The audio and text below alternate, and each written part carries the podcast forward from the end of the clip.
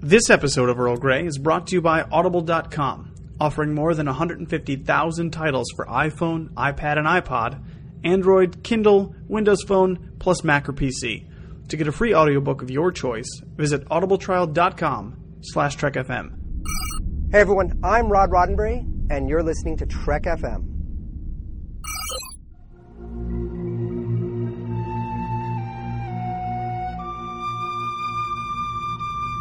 Tea Earl Grey, hot.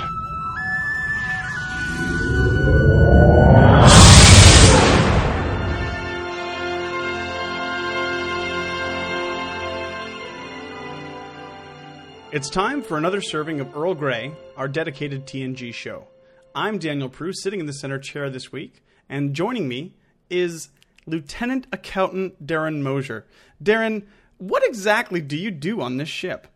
Uh, first, I, I wanted you to notice my stylish green visor. Uh, actually, Data has a ton of these in his closet, so he was nice enough to lend me one. But what do I actually do? You know, I prefer not to answer that question. It's actually a matter of uh, national federation security. But let me tell you, if I wasn't here on this ship, um, I don't think things would get done. All right, I guess I will have to take your word for it since there's no records or anything. Um, Phillip. We also I'm joined by uh, barkeep Phillip Gilfus. Uh, Phillip, can you can you go get me another drink, please? Oh, oh, sure, sure, sure. Just, just keeping things clean here. Um, just putting out this tip jar.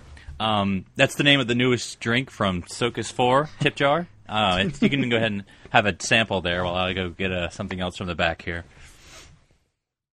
Yeah, tip jar. That's an interesting name for a drink because, well, I, I don't have anything on me, so if even if I wanted to uh, to leave you a little bit of gratuity, I wouldn't know how to do it. I know. I keep telling you not to show up naked in ten forward. Jeez. That's definitely not gratuity. no, it's not. it might be gratuitous, but it's not, it's not gratuity. Uh, so, anyways, uh, from this ridiculous intro that we just had, um, we're going to do a little bit different. Um, this is one of those topics that, like, whether it's on the Ready Room or any of our other shows, like a lot of times when people talk about Star Trek, it's one of those topics that you will, you'll, you'll brush up against it, and maybe you'll make a comment or two, and then you'll just move on because it's never really addressed head on. Um, but it's kind of important if you want to think about Star Trek as a society, right? And what's going on? And on. what topic is that, Daniel? I know I didn't say that. We're going to talk about money. We're going to talk about the uh, uh, as as Picard calls it, the economics of the future of the 24th century, especially pertaining to TNG, as we do here on this show, guys. So, and this is complicated. So we're just going to, and obviously, just a disclaimer: none of us are uh, economists. None of us are even deal with money other than the average person. So we don't know anything any better than anybody else does. But uh, so Many we're of us are gonna be- poor, so you know, really, So- we just don't even. exactly, exactly. Four hundred one. What? and don't worry, this entire episode will not be one giant ad to contribute to our Patreon campaign. So as you can tell now, um, but Go to the tote board. Um, but let's start off with just general impressions. When I say to you, wh- what is, what is the monetary system? What what are the economics of the 24th century, Darren? Is there anything that pops out in your head? What do you think of? Well, just like you said, you know, that line from First Contact where Picard says, you know, the economics of the 24th century are quite different. Or, you know, the first episode that pops into my head is actually the neutral zone, which deals a lot with a, you know, 20th century man or, or a couple of people drawn into the future. And one, for one of them, he's, you know, all about money. He was rich and he had accounts and people and he had made preparations and all of that was washed away uh, by the, the the changes of time. So those are the first things I kind of think of. But you know, it it's an interesting topic for TNG because it's not really touched upon that much. I mean, I'd say the Ferengi are in more episodes than Money than uh, in the Next Generation. Which is a, which is kind of a funny Which is a comparison funny comparison. the, the Ferengi are known for money later on, but we don't really establish that. much until Deep Space Nine. Uh, Phillip, what about you? How do you th- what, what what comes to your head? What give us your just initial impressions of, of TNG money? Well, I think when it comes to money in the 24th century, and this might be wrong, but I think the first thing I always think about is like it seems like every other species has currency, and and maybe I'm just making it up, and we can talk about it. But I'm like Klingons, Cardassians, uh, Bajorans, Romulans, et cetera, et cetera, et cetera. You know, Ferengi, obviously. Um, like everyone else seems to have currency, but the Federation. And now, I mean, I think there is a logical explanation. I mean, nobody has pockets. Where are you going to put the wallet? You know, that's just just pretty straightforward there.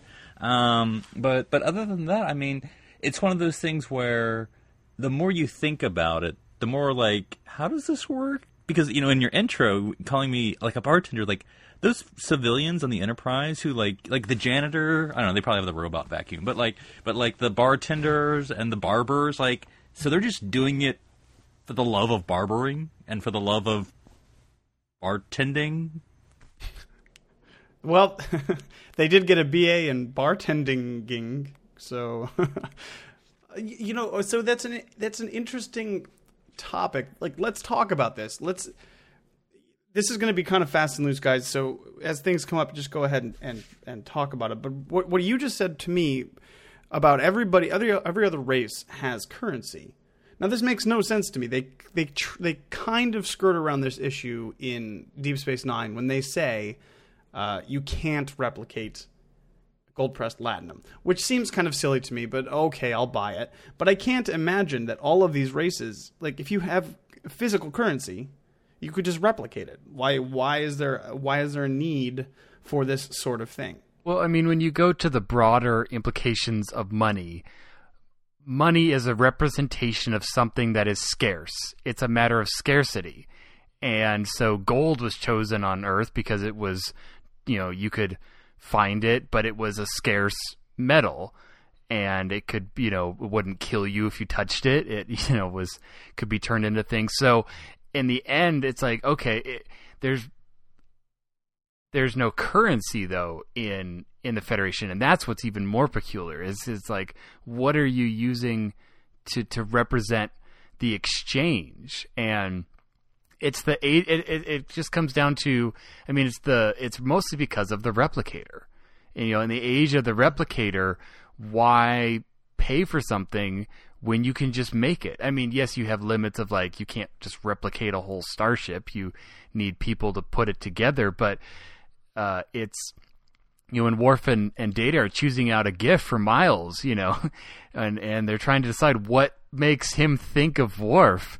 Uh, you know, he he doesn't need, he could get a super extravagant Klingon chair for him. He could have replicated that, but instead, I, I don't even remember what he ended up choosing. But uh, you know that that's the thing is it's like there's no scarcity anymore except for energy and raw materials. You know, those are the only inputs that go into replication. And even energy is essentially limitless. Yeah, I mean- in Unless you're on the USS. Voyager, in which case it is a finite resource that is only in nebulas and coffee. But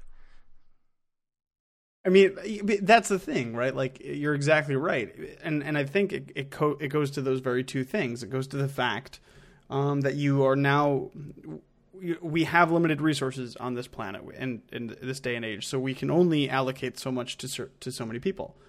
But in the future, when you can literally, literally create things out of midair, um, or out of useless, useless, not useless, useless gold. let's not. Let's not. That's not a TNG construct. But what? So, so like I actually, f for, when I think about it, I for the most part I actually think this makes a lot of sense in this in the Star Trek universe. Um, you know, of course, there's holes and gaps. Of course, They- they're not going to create an entire financial system or or an equivalence. But it makes sense to me that why would you need it if you could go to the store and replicate whatever you want. Um, if you can go to any planet you want, there then there's no land shortage. Like you can do pretty much anything, pretty much for free. So what what is the purpose of of, of that system? Well, and and this is a potential uh, argument I'll put forth. Um, as a reminder, in especially in the next generation, um, not completely, but mostly, we only see Starfleet Federation. Like we don't just see. I mean, we do, but on the whole, we don't we don't see regular people in the Federation civilians, um, and we do, but but we see them at least in a Starfleet environment. Um, and this is a rough analogy, so just go with me on here.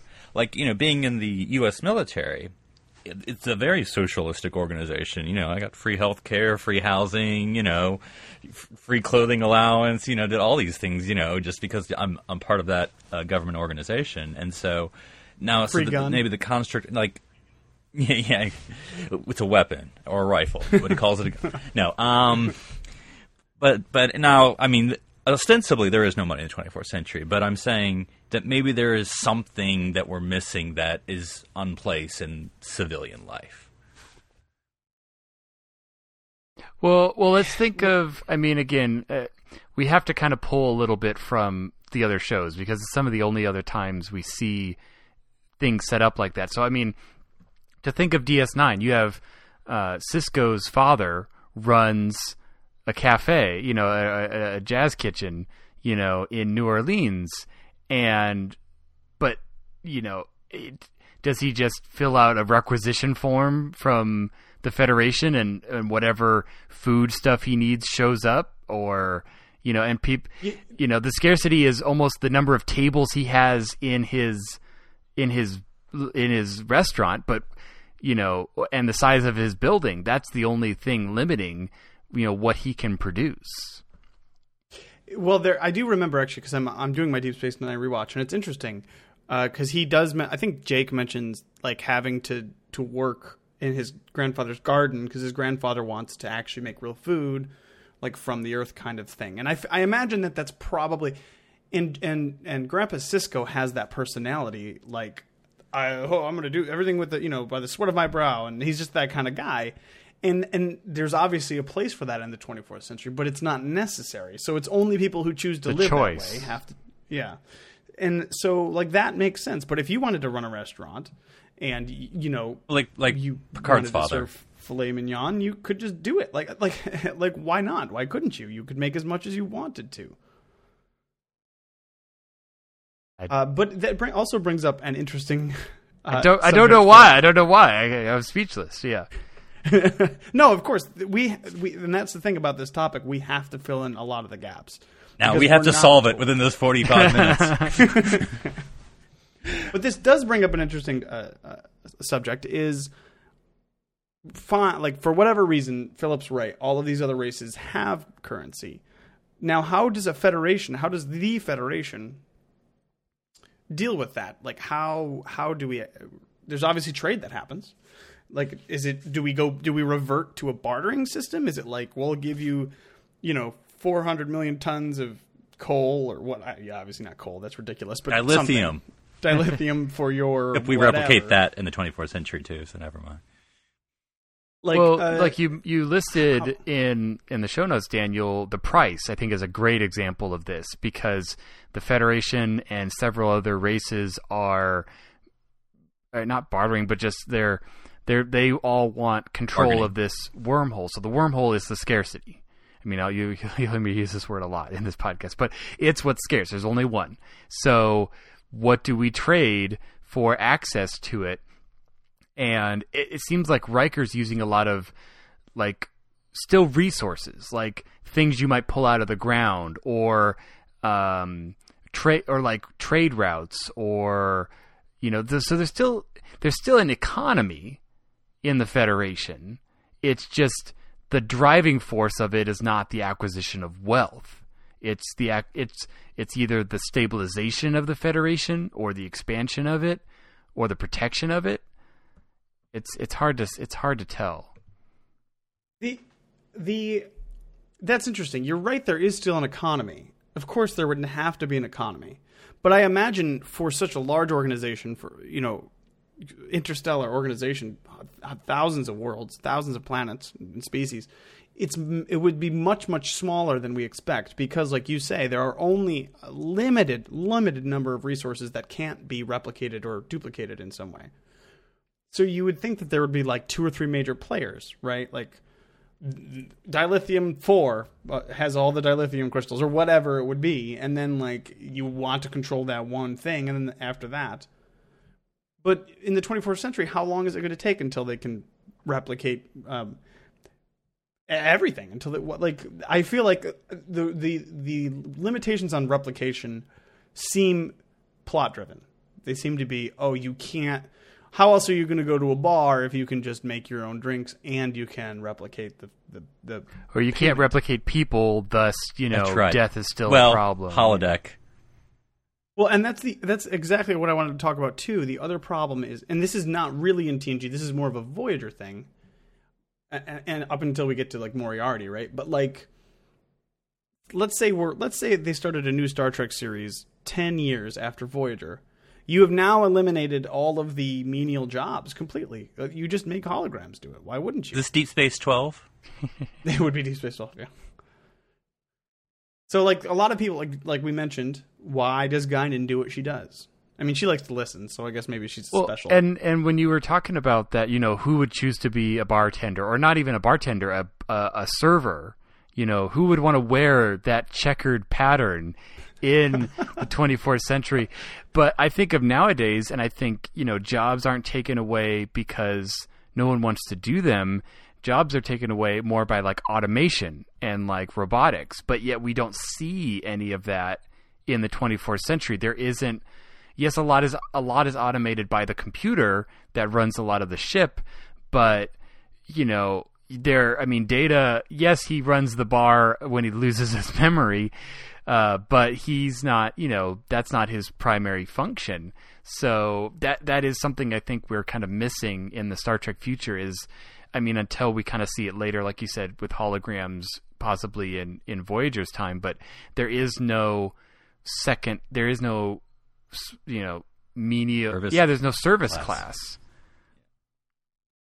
and even even if, and this is like really really just throwing this out here, but like Data is the most advanced android that we have at this point. But come on, like there could have been androids that could be bartenders at this point. You could make them perfectly personable and totally okay. And like obviously they would maybe they wouldn't be sentient, they wouldn't have self awareness or something, but they would be good bartenders, right? I don't know without an emotion chip I don't know if they'd be able to uh, listen to your problems But wouldn't we have created a race, Daniel? And wouldn't we be judged on how we treat that race? They're just machines. They could have exocomps be the you know the bartenders of the 24th century. Well, okay. While, while you were mentioning, you know, you were mentioning some of the other races that had currency, but but oh, it seemed like everyone you were mentioning was uh, outside the Federation. But that's a good question. Okay, the Federation, is, like you said, is made up of thousands of worlds. Like, are we? I I don't think we're stating that the Federation has no currency, but maybe just Starfleet doesn't like phillip was saying because i can't imagine that Or Earth. all of well yeah of earth yeah or the core of earth because you know Bol- you're saying like Bolians and Dorians, Vulcans, like all of these races all of a sudden don't have money. Like that doesn't. That's even that's an even more insurmountable goal than just one planet. You know, is is every planet. And, and that's a great thing that I don't, think we've learned in any of the 24th century incarnations of Trek. I don't think we know that much. I mean, that's a, this is a separate topic um, that we won't cover, but about the Federation itself, the United Federation of Planets, like the political structure, the economic structure. Is it like the UN, or is it just like the United Government, or is it like every you know, like it's just an umbrella organization? And like you said, every planet still kind of does their own thing, or do you have to like you know, if you become a member of the Federation, do you just wipe out everything that you have and have to adopt their one world agenda? Um, you know, you know what, what, it, what you know, but that, I, th- I think that's an interesting thing. Like, you know, do the little shorties in insurrection have their own monetary system, or do they have to give it up once they become a? Look, I want to Once they ask design a new dance. logo for the United Federation planet. I'm thinking something golden with a dagger in it. You know, what could go wrong? well, but again, it, it comes to, to scarcity. I mean, we see a lot of of the Federation involvement when it's defending a member planet. Uh, whether it's in you know the the Dominion War or the Cardassian War, the bloody you know ever seen Cardassian War, but you know that makes sense. Setlik three It's- lives oh, on. I, I just it's I got the tattoo right here, but um, I you know I didn't hate what uh, the- what the what they did, but I just hated that they made me get this stupid tattoo, and I spelled I spelled Setlik wrong. Oh, but uh, yeah, so we see that, and that makes sense. But again, you know what's driving the choices made in the federation you know their uh you know if not money i mean or the acquisition of resources because again that's Yeah. uh, money is we've determined is just a representation of resources that are valuable Yeah, I mean, and that's and that's uh, well, I know everyone knows this. This is what that Picard speech to Lily. You know, the acquisition of wealth is no longer the predominant thing in our society. Instead, we da da da. Which even when he says it, I still don't know if I believe. 100 like you know, I, like I don't know if they like get up in the morning like I want to better rest i want to better myself Like it's not way. like I, I got I got my duty shift. That's what I got to do this morning. Um, got to go clean the plasma buffers. You know, I don't know if that's really helping humanity. Um, but um, yeah, I mean, what? And at least in the Western world, or at least in the United States, you know. We could deconstruct this for like hours and hours, but you know, like w- what you said, Darren. Like, why do people? What's your motivation of doing things? And and I don't think you know people's financial motivation nowadays is you know could be a lot, could be a little, but it's there. You know, you get a paycheck, and you're either doing something because you want the paycheck, or you're doing something because you like it, and you also get a paycheck. Um, or you don't get a paycheck, and you were looking for one. Um, but yeah, so that goes to the motivation of why do people choose to be engineers or scientists or artists in the 24th century? And- you know, once you remove that barrier, Yeah, and as I think I think that barrier is a big part of the Star Trek answer because it's saying, you know, with our technology, we've removed the the difficulty of having the basic needs, having food, shelter, clothing, you know, all of that is covered. And so all that leaves is the very top, which is the betterment of man or or choose and and those are things where it's like, "Oh, I want to be the captain of a starship." Well, we can't we don't just replicate starships here and you know hand them out to everyone. Like that's where that's where you get the scarcity of okay, I need to go to Starfleet Academy. I need to you know show I have the experience, you know, and then you work your way up to, you know, or if you're Harry Kim, you always stay as an ensign. But um so yeah, but I think that's their kind of like they don't come out and say it, but that's kind of what they're implying is we've removed the the the that that no no one's able to say I can't have the basic needs covered in in the But it- Federation. or maybe I'm wrong. Go. but it's interesting because we well we- still get those stories because they have to force like we see very little at least in, in TNG we see a little of Earth, but we don't see a lot of Earth. Um, like what conspiracy, but that really doesn't count. Family. uh, family, and which, and that's more of an old throwback, you know, because Picard's father rejected the the modernity, you know, because even uh, uh, uh, Picard's uh, sister-in-law is like where you know where I tried to argue to get a replicator in here, um, but the Federation Right. colonies. All the time we visit these colonies, then that sort of takes us back in a sense to the 20th and 21st century like scarce resources you know people struggling through and and I and to me that's that's to me a bigger argument. Why would you choose to be a colonist? And I know Star Trek has said has answered that. You know, they want the challenge and da da da da. But I mean, the, which is kind of the pioneer spirit, um, Right. You know, but I don't see. I don't. It's like, hmm, paradise, Earth, or scrapping out and terraforming a big rock in space. What do I want to do today? Well, and is it you know? Oh well, because no one can tell me what to do out here. It's like, well, no one's really telling you what to do back there. So what? Well, yeah. What? What do you think, It- Daniel? well, you know, it's Big interesting. I Earth government. We've, we've I, I think we've really hit the, the main point here, and the and the biggest sticking issue that that a lot of people have when we're talking about money in the 24th century, and I, a lot- I think people just can't imagine in their mind. Like it's so ingrained in us to work, to work, to work, and work for money. Work for money. That way you can you can provide. You, you can provide for yourself. You can provide for your family. You can have a better life. The more money you have, you the better of a life that you can have. That's just that's that's the that's Earth culture for the most part at this point. or at least Earth of Western culture. Western culture definitely, but I think you know for the most part, it, you know, Human, if you could only hear yourself. How racist. but uh, and and I think, and this is why I, I like I rush to defend this idea of no, uh, you know, of no personal wealth kind of thing here because I think it's laudable. I think it was very forward thinking and you're when nobody suffers, no, when nobody wants for the basic needs, like Darren's absolutely right. Like you could, and maybe there are people on Earth that we don't see that just sit around all day in the holodeck and do nothing. There, there, those people. may Barkley, sorry, sorry. but Bark, but even Barkley went to. And, No, then, I know. and then their mother comes in and is like, Aren't you going to go pro- progress the future of humanity today? Leave me alone! or or he, he, she wakes him up and says, "Time to better yourself."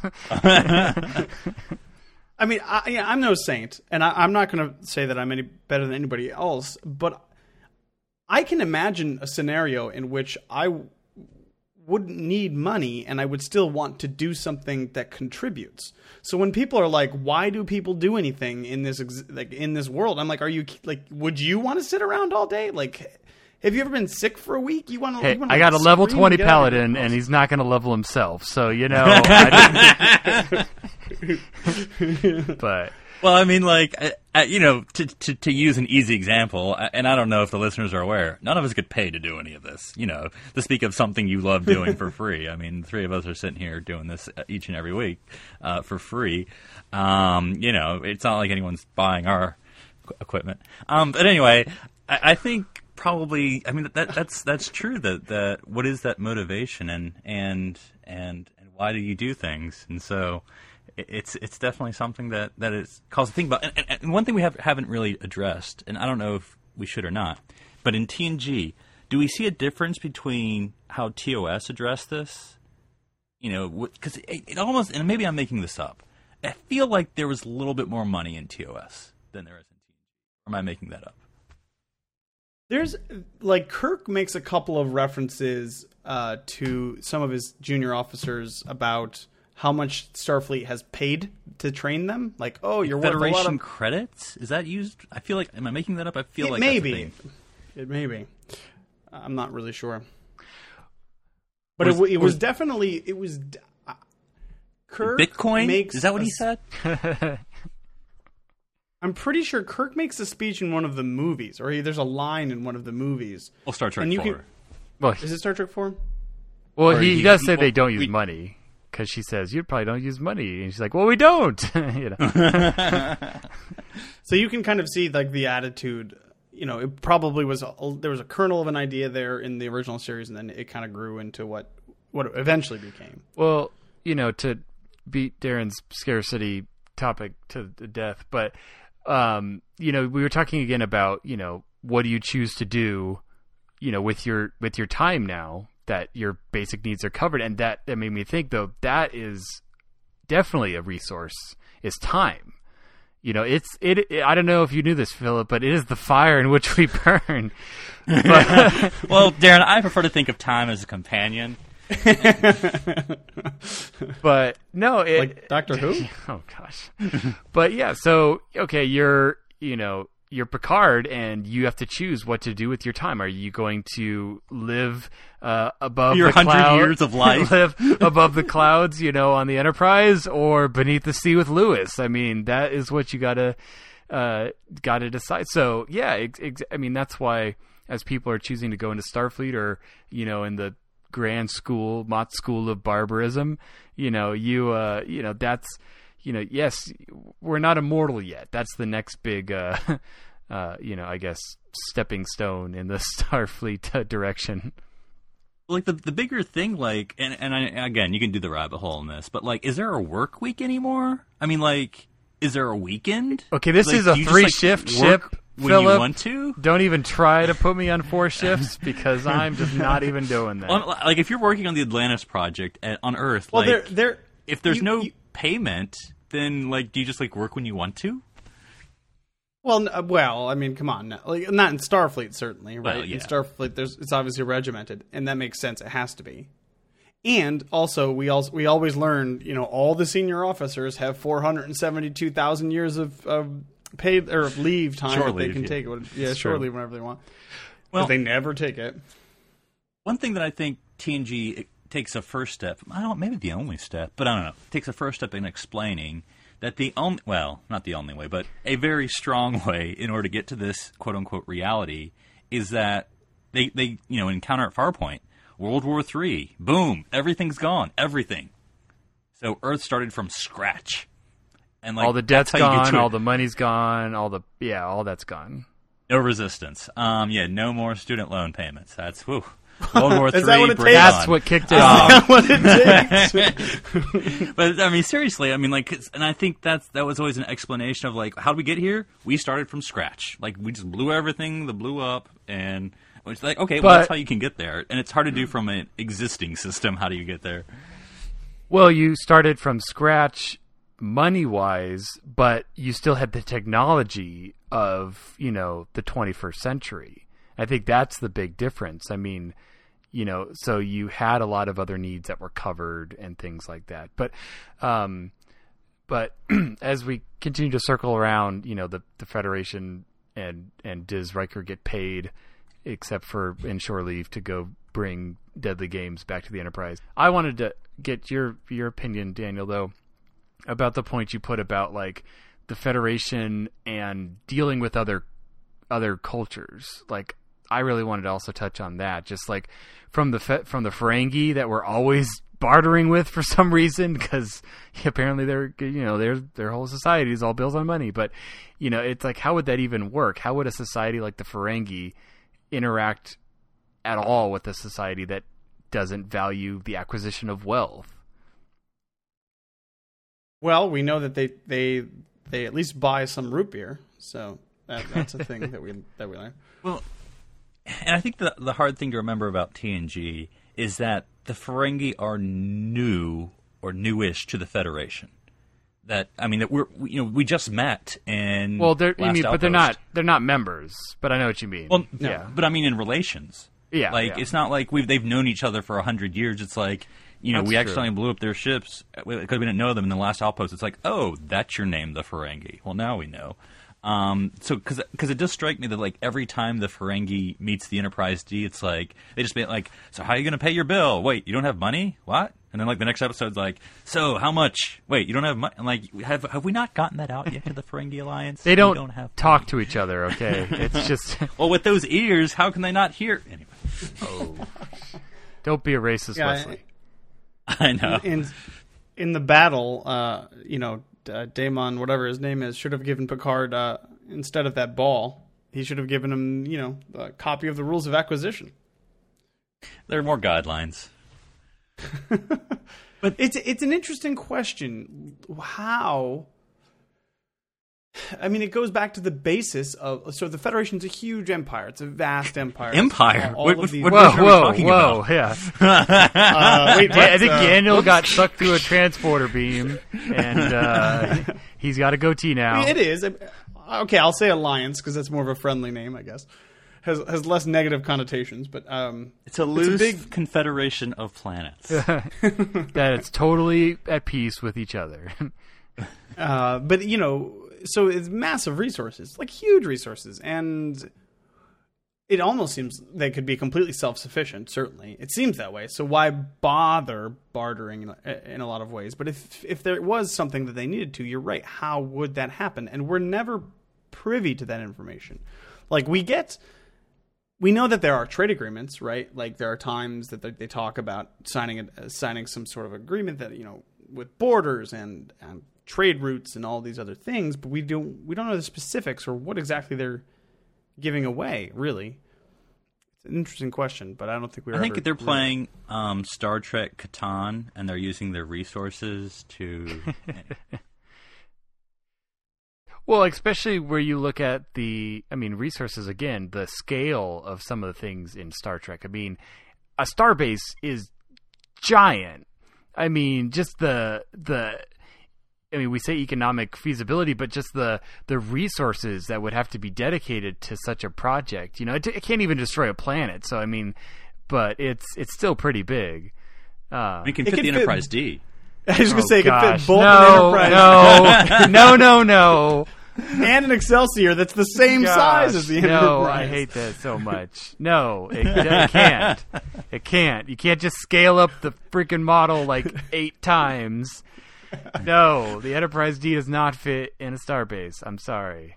But you know, I think one thing that, and it's I don't know if it's a problem or not, but I think in TNG, you they constantly find themselves, um, not colliding, but like any dealings with other races. It's like, well, of course the other race has money. Duh. Like, why would you not have money? Like they're like not as thinking, vo- like, evolved as the Federation for some well, reason. well, no, like even the Betazeds, like in Haven, like when that weird, crazy, nightmare-inducing Goldhead thing beams aboard. I blocked and, that like, episode spits- out of my memory. I'm sorry. It's when Troi gets engaged. Oh, okay. And uh, yeah, um, That doesn't like, narrow it down. I'm just kidding. well, that's true. She got engaged twice because she married Riker. But anyway, the first time she got engaged. Um, but that was, uh, and it, it spit out like the gold thing was beamed aboard, and like the head's like, "Hello, blah blah blah blah blah," and Troi's like, "Oh God." A proud Um, and then moment for the next generation. And then it's, and then it spits out the jewels, and it's like, "Oh, those are my wedding presents," and then. The hijinks ensue. So, but it's, and I'm sure there's other examples of like, well, of course, every other, spe- and but it's just like, but not, not see, and again, not even. I'll just say humans.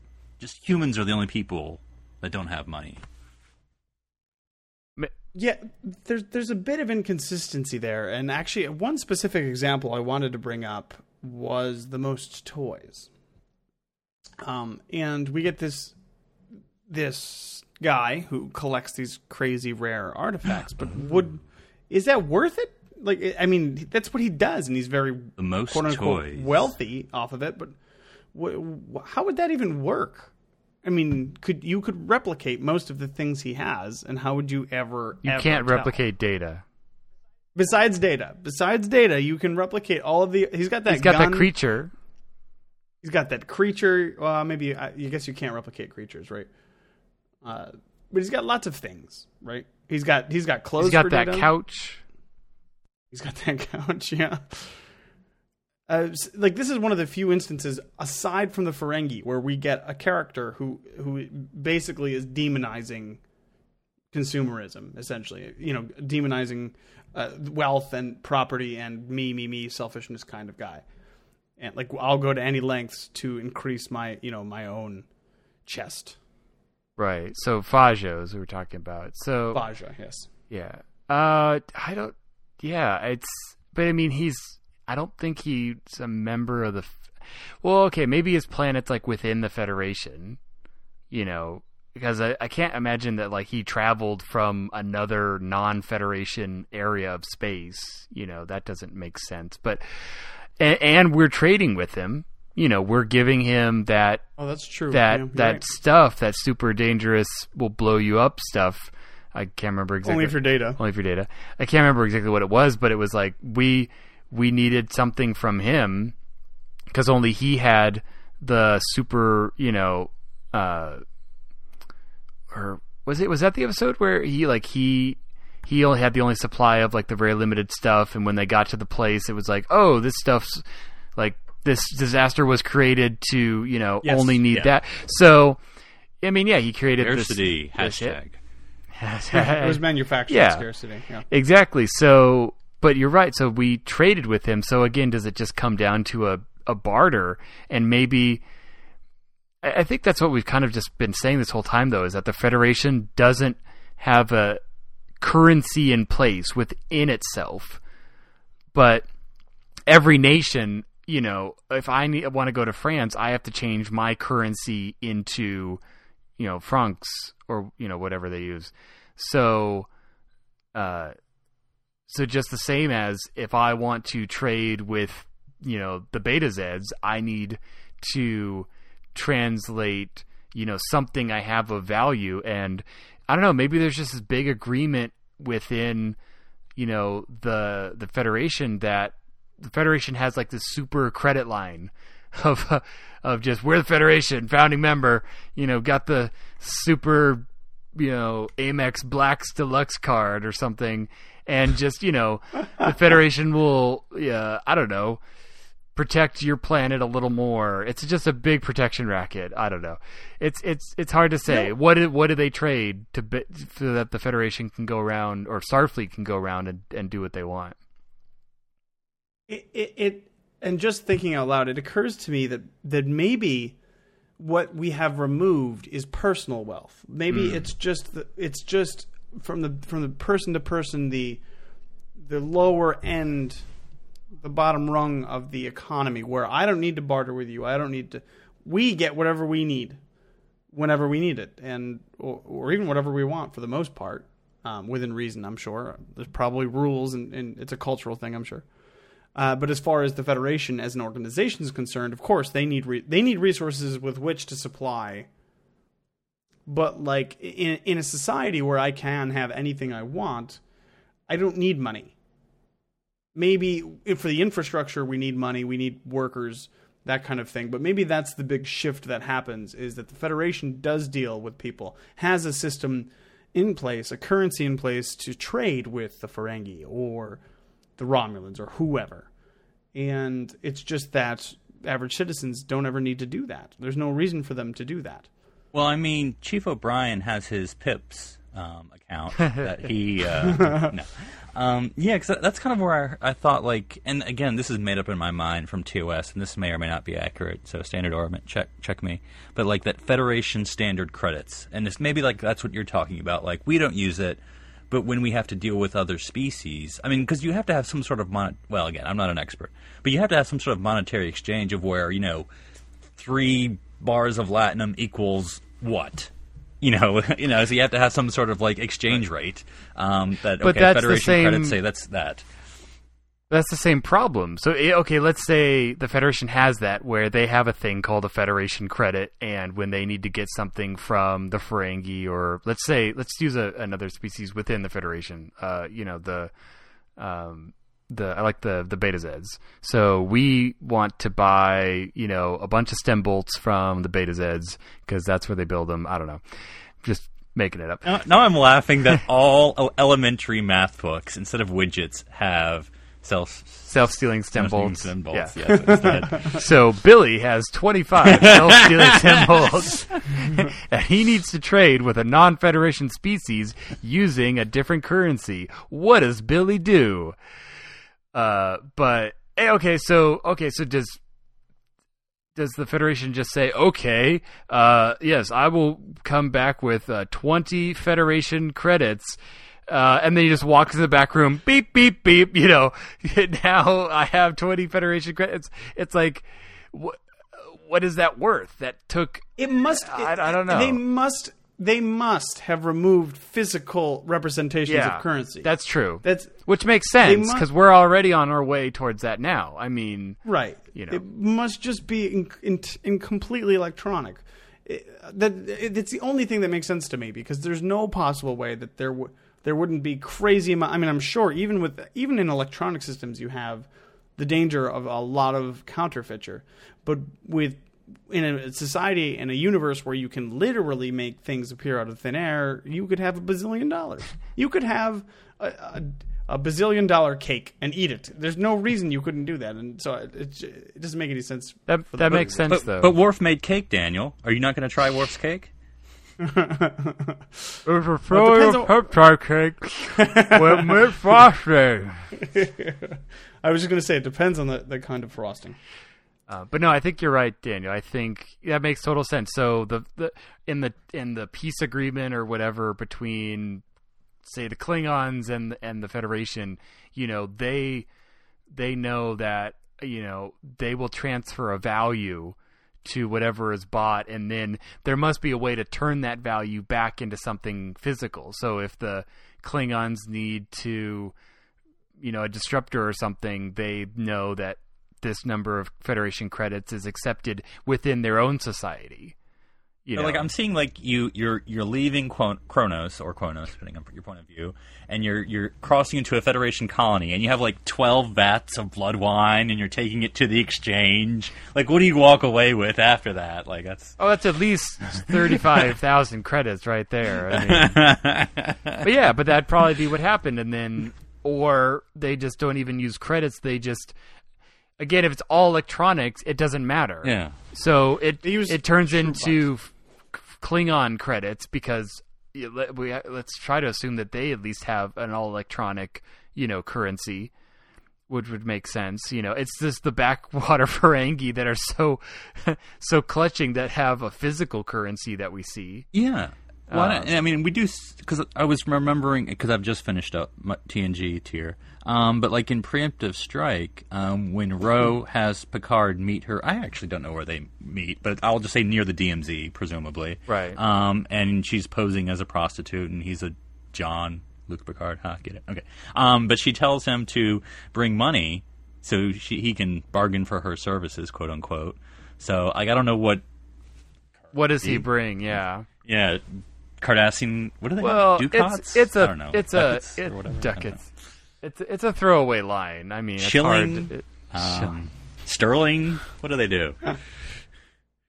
Yen? I don't. I don't know, but anyway, All right. Well, you know, we could probably seriously talk about this forever. There's there, there are so many holes and gaps and inconsistencies. It's an interesting topic, and I think it's one that should be addressed more often. Um, I, you know, I just I feel like I think the idea that we've moved past this system that we're in now, that we've only been in for a few thousand years or so, that we moved past it, that we've we've gone beyond. Like this is that attitude towards money is kind of the core idea of Star Trek. Is where we we were we're past things, where we've moved above a lot of the issues. I mean, really, resources and the the the accumulation of wealth is responsible for just as much suffering as almost anything else on the planet. And it would be nice to imagine a future where those things are no longer an issue. But that is my what I called Gene Roddenberry commie perspective on money. What do you guys think? Do you guys like? Do you think it makes? I mean, even if it doesn't, the details don't make sense. Do, do you? Do you think it's a positive thing? Do you think that that's where we're going? Do you think that's even possible? Do you think there's a a possible universe that exists in which we don't need uh, to do these things that we do to each other for money? What, like, what do you think, Darren? Yay, nay? This doesn't make any sense. It, it makes so much sense. What do you think? I think it's possible that we'll eventually move to a society that maybe doesn't use physical money, but I don't think that humanity will ever move away from needing some sort of currency to represent wealth uh, because of human nature. I mean, that's the biggest change that Roddenberry puts in with that greed is and the acquisition of wealth is no longer our driving force. It we can move away from that, but I think just the nature of man he is not. It, it, it's very hard to to abolish that, and I don't think I don't think that could happen. So, uh, so Darren is uh, he, he is a capitalist. What about you, Phillip? How do you feel about this? I mean, in some ways, we're already moving towards it without knowing it.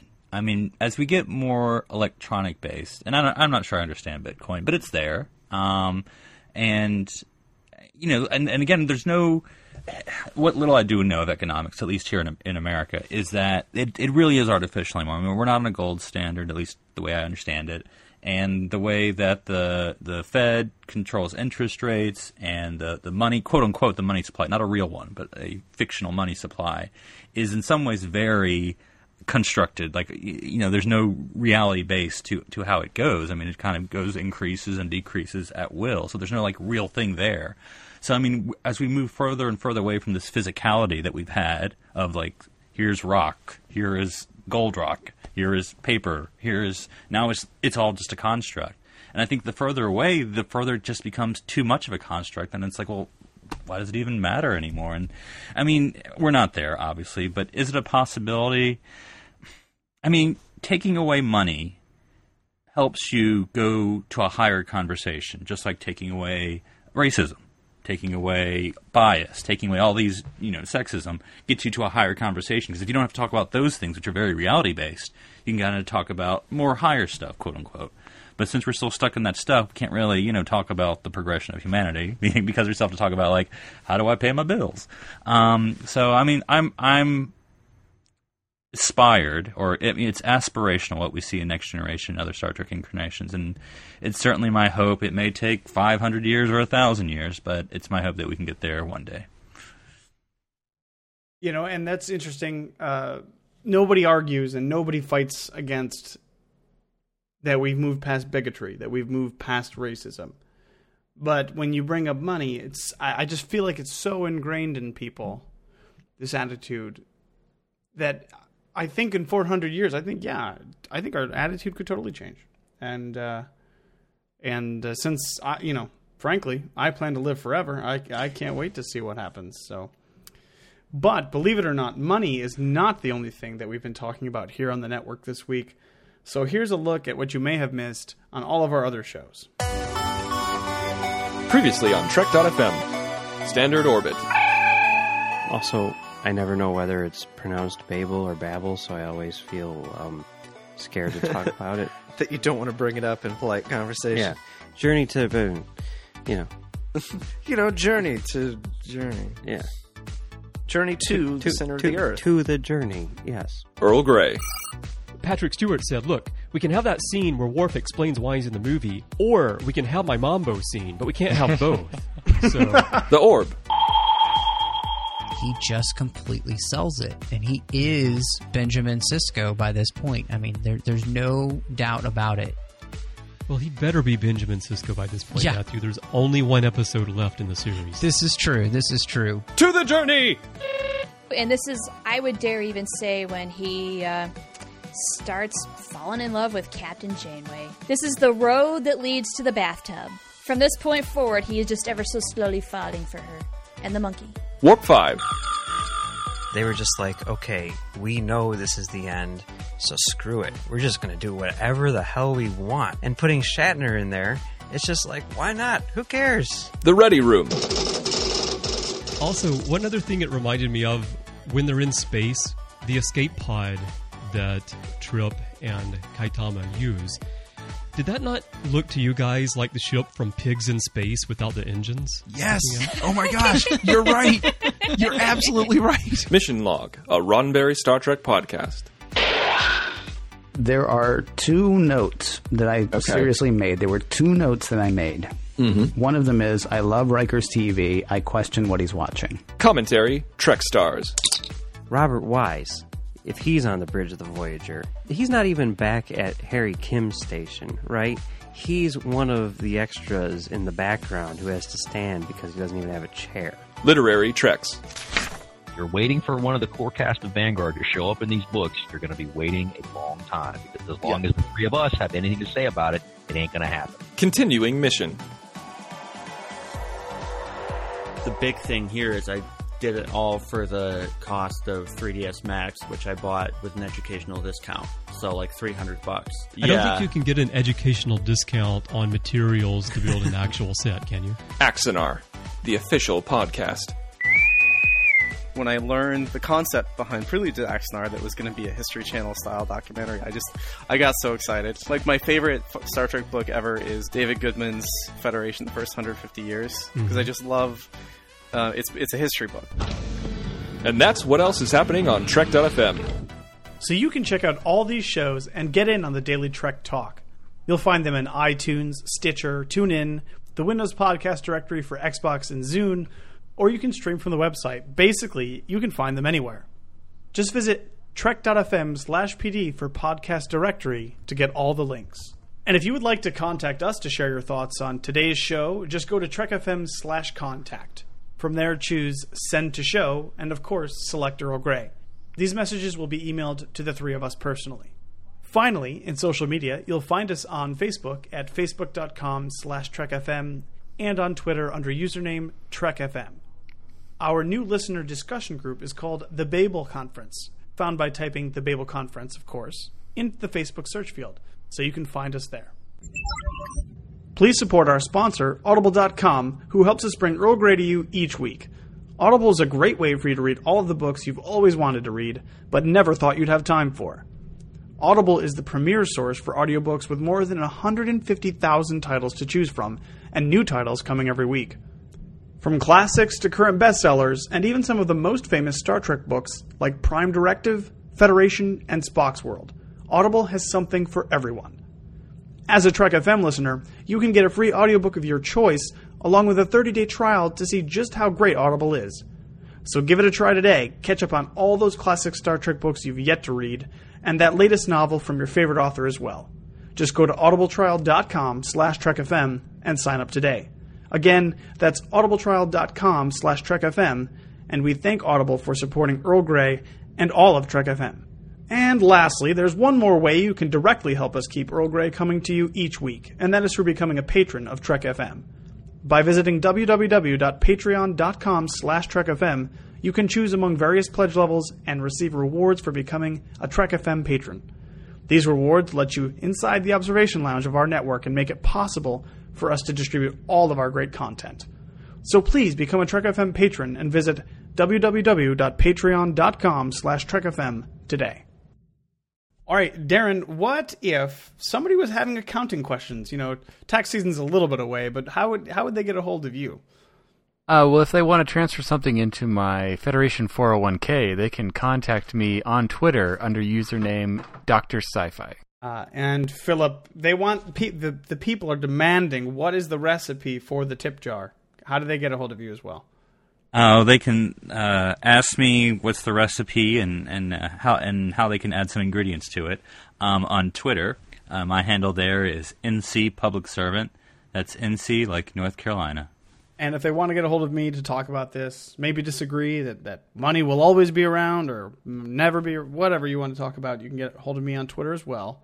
And uh, I'm at OneUpDan, and that is the number one, not the word. All right, guys. Well, I just got done in the senior staff poker game, and I won all of these useless plastic chips. So I'm gonna go see if I can trade them in for anything anywhere. So uh, I guess we'll catch you all next week. Engage. Make it so. Live long and prosper. Fire.